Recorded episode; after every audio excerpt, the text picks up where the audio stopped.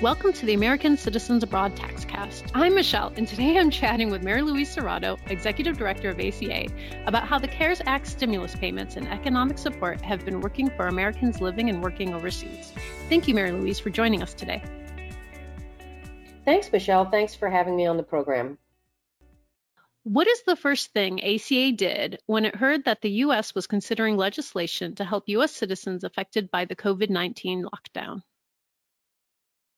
Well, as you know, ACA is advocating for residence based taxation. However, for as long as we have the current tax regime, citizenship based tax regime, our mission is to ensure that Americans overseas are treated equitably.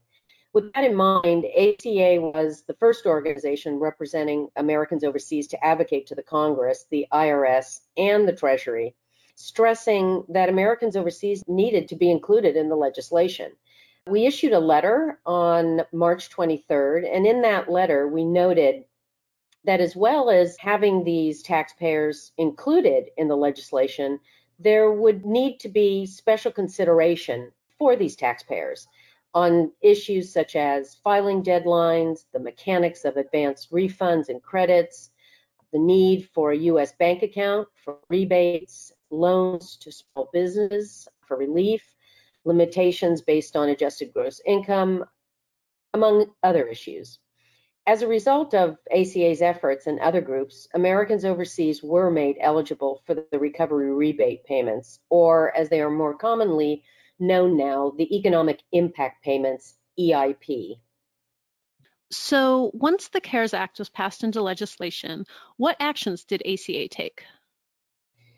Once CARES Act legislation was passed, which happened on March 27th, ACA immediately prepared a memorandum discussing the tax provisions of the Coronavirus Aid, Relief, and Economic Stimulus Act, or CARES Act. The memorandum was intended to inform Americans overseas and professional advisors, such as tax return preparers, and to assist the Treasury Department, the IRS, and the Congress as they began to really dig into the detailed workings of the provision of the law and as they begin to turn their efforts to implementation.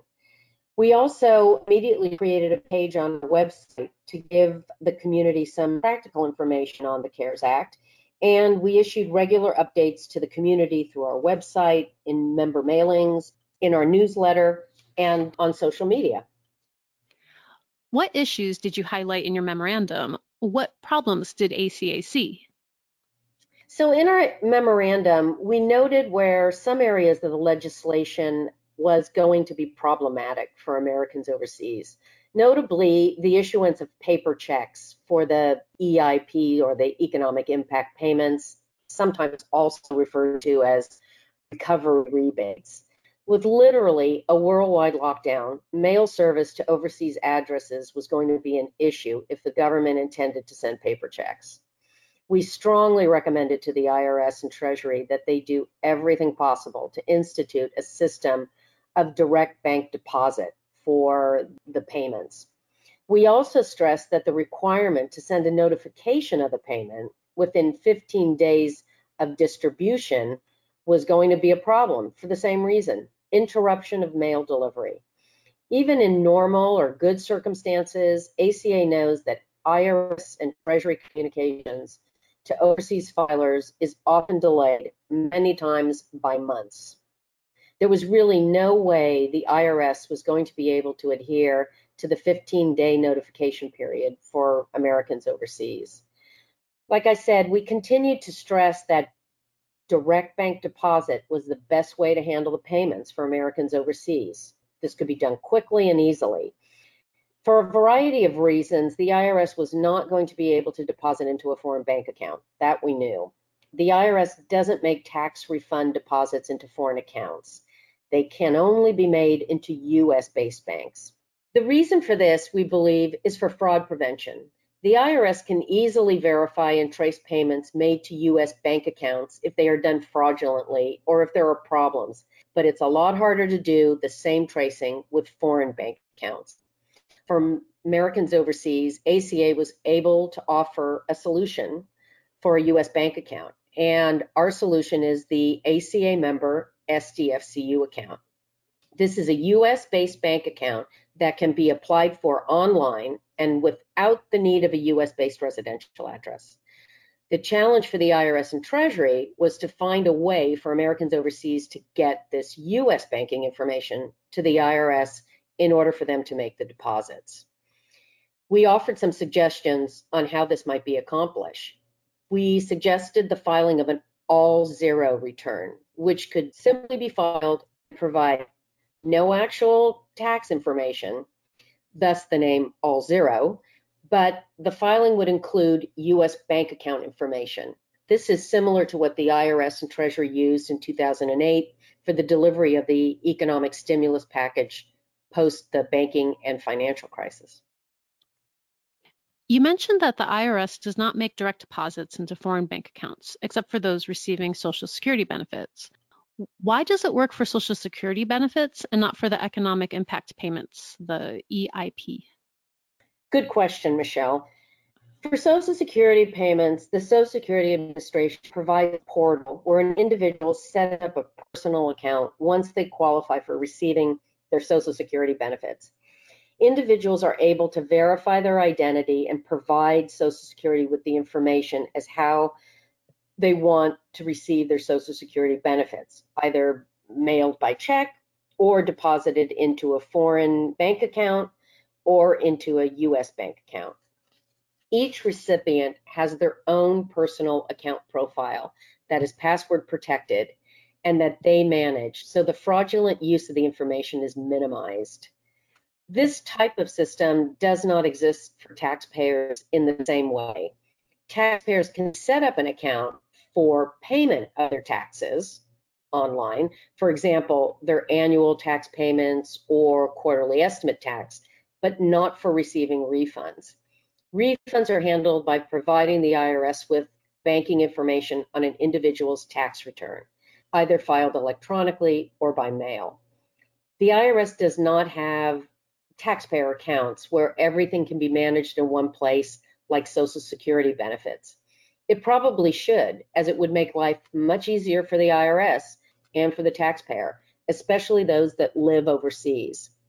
That said, for the recovery rebates or economic impact payments, Social Security recipients are probably in the best situation because the IRS is processing these payments using the information on file with the Social Security Administration. Most Social Security recipients will see their recovery rebates arrive in the same manner as their Social Security benefit payments. Great for those on Social Security, but how is it working for the rest of the Americans overseas?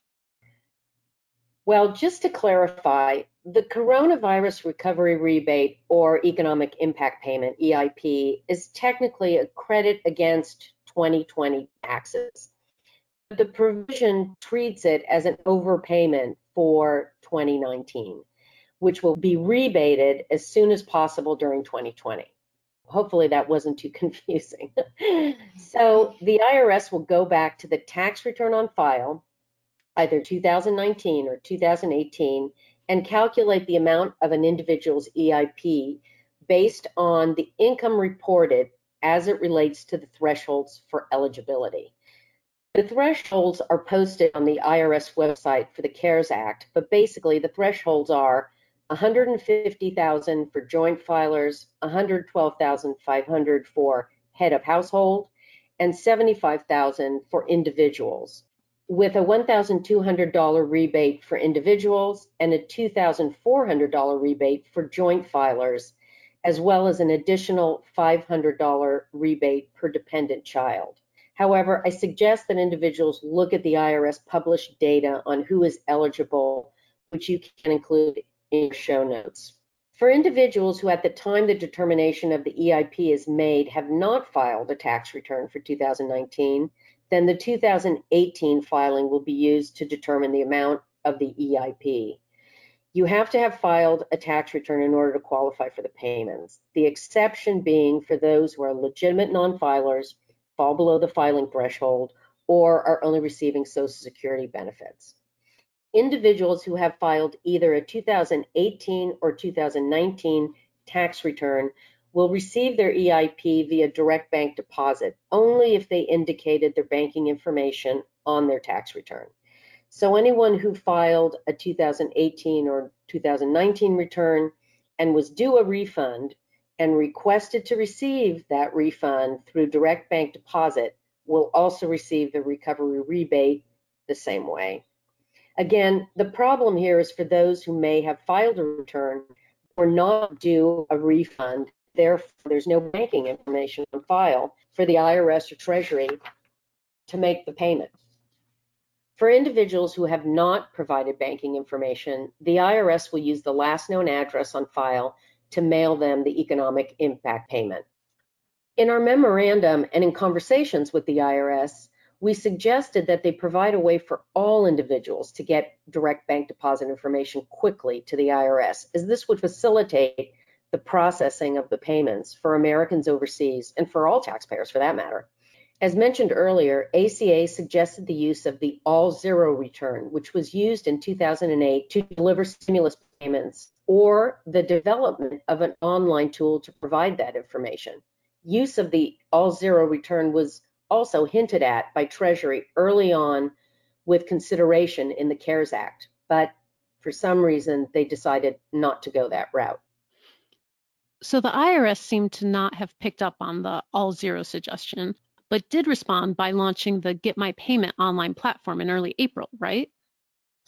Yes, shortly after our discussions with the IRS, they announced the launch of the Get My Payment online registration tool. Initially, the tool was designed for individuals to be able to track their recovery rebates. By inputting your personal information, your social security number, your address, you could see the status of your payment. It was then further designed to allow for the input of US bank account information so individuals could get their recovery rebates directly deposited into their bank accounts. Unfortunately, Get My Payment experienced a really bumpy takeoff for everyone, not just Americans overseas.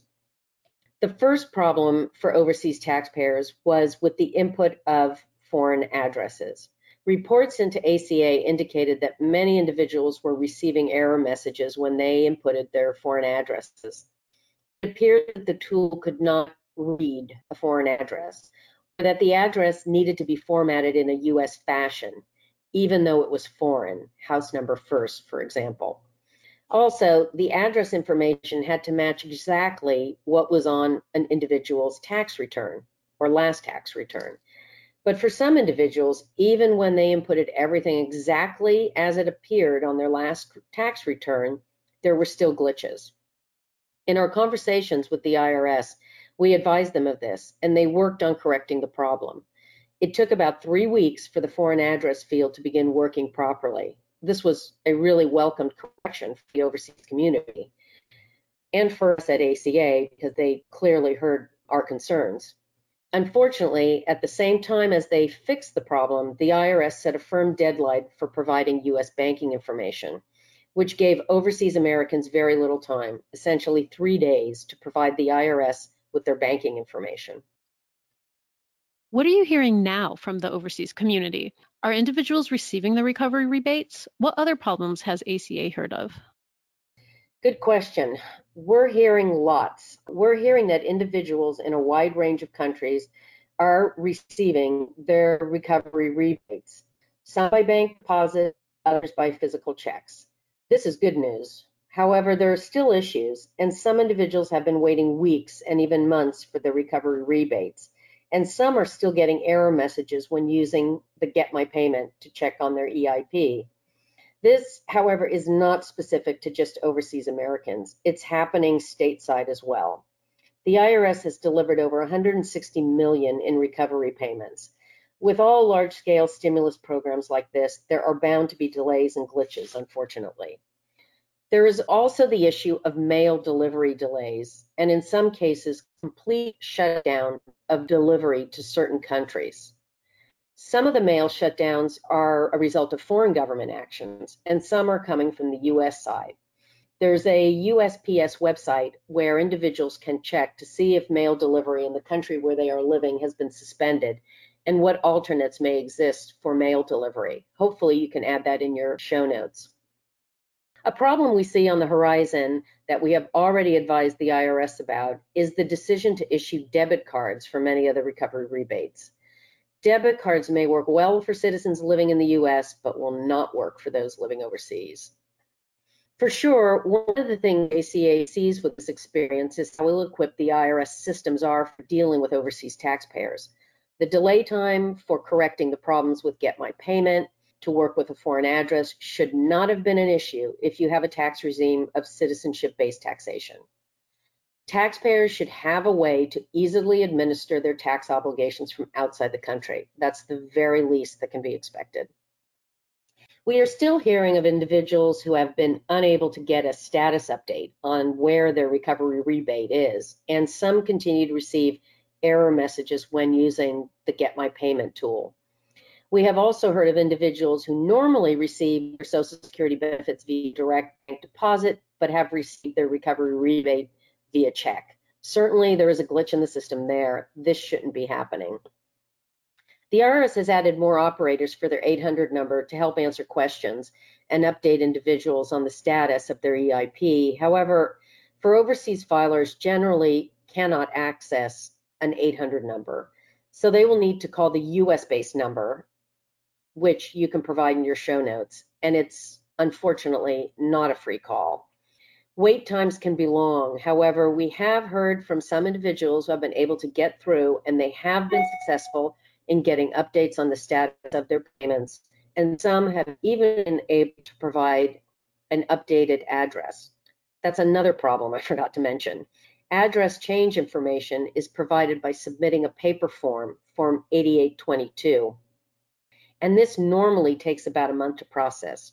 So you can already see the problem for overseas Americans in getting this information to the IRS on a timely basis.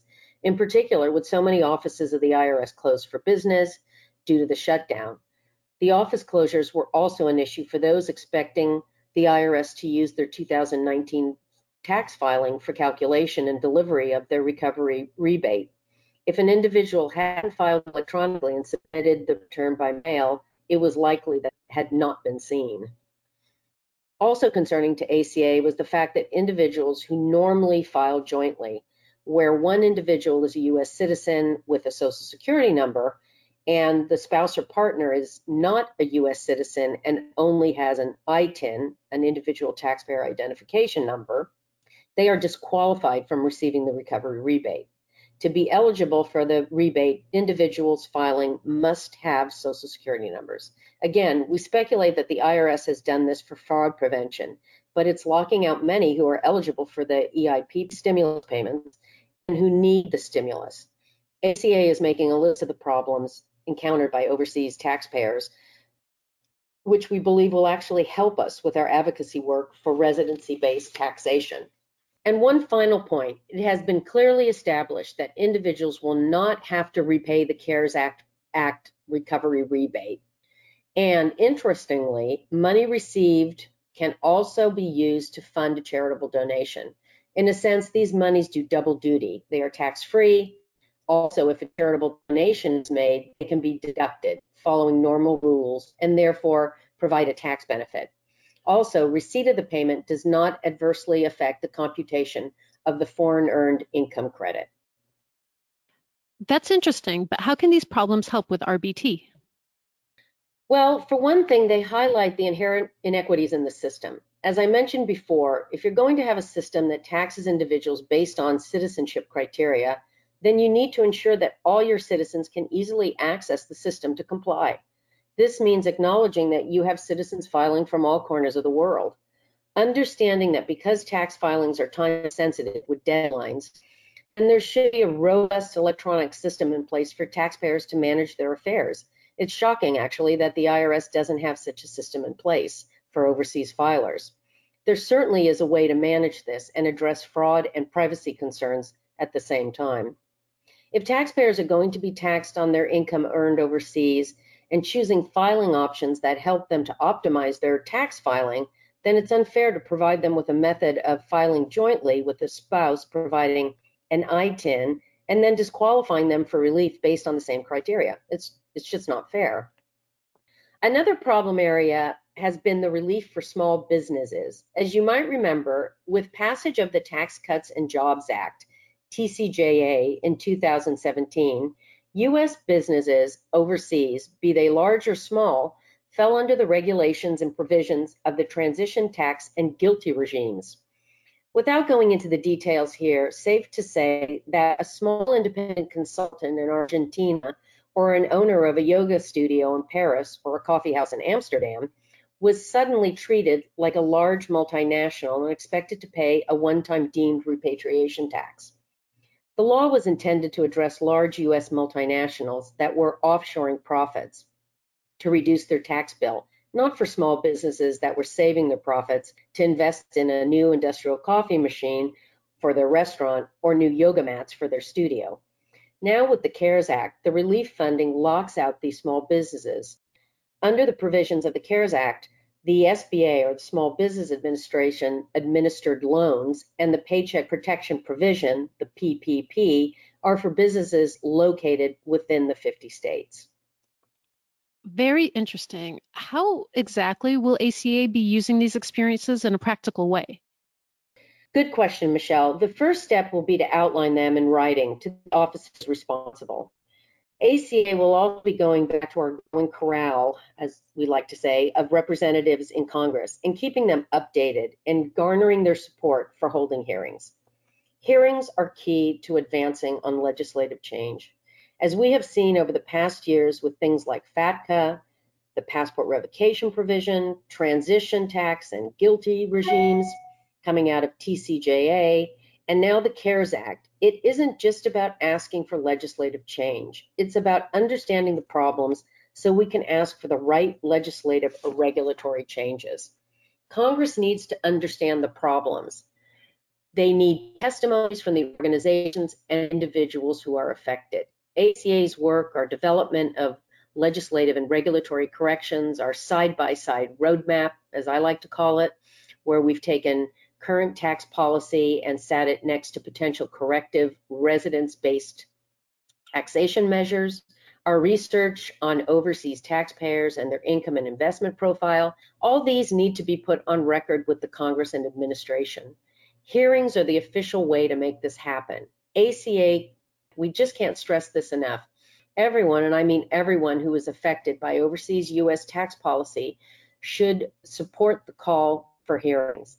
The experiences of the CARES Act is only going to add to this ever growing list of problems that can only further help us highlight why legislative change is so important. On that note, how can individuals help? Great question, Michelle. Join our Write In campaign. That's the first thing I tell everyone to do. ACA has had nearly 15,000 messages go into congressional offices and into the House Ways and Means Select Revenue Committee asking that they hold hearings. The House Ways and Means Select Revenue Committee is the tax writing committee. That's the committee that needs to hear about the problems. Everyone needs to join this campaign. The more voices into these offices, the easier it becomes to make hearings a reality. The beauty of our campaign is that you are writing to your representative in Congress and to the offices that can affect policy change. Individuals don't have to look up email address addresses, figure out who sits on what committees. The writing campaign does it all for you. You just need to input your voting address the US address that you use to register to vote, and we bring up the names. We do all the work for you. ACA is adding more writing campaigns to our platform. In fact, we have just launched the Voice Your Vote campaign, where individuals can write to incumbents and challengers asking them where they stand on their issues. Everyone listening to this webcast should immediately go to the ACA website, find those two campaigns, and join our efforts. Better yet, join ACA and become a member if you aren't already one. Thank you, Mary Louise, for taking the time to chat today. The American Citizens Abroad Taxcast is edited and produced by me, Michelle, and is a product of American Citizens Abroad. It is published at the end of each month. You can get in touch with us at podcast at americansabroad.org. Remember to give us a good rating on Apple Podcasts so other Americans living abroad can find us.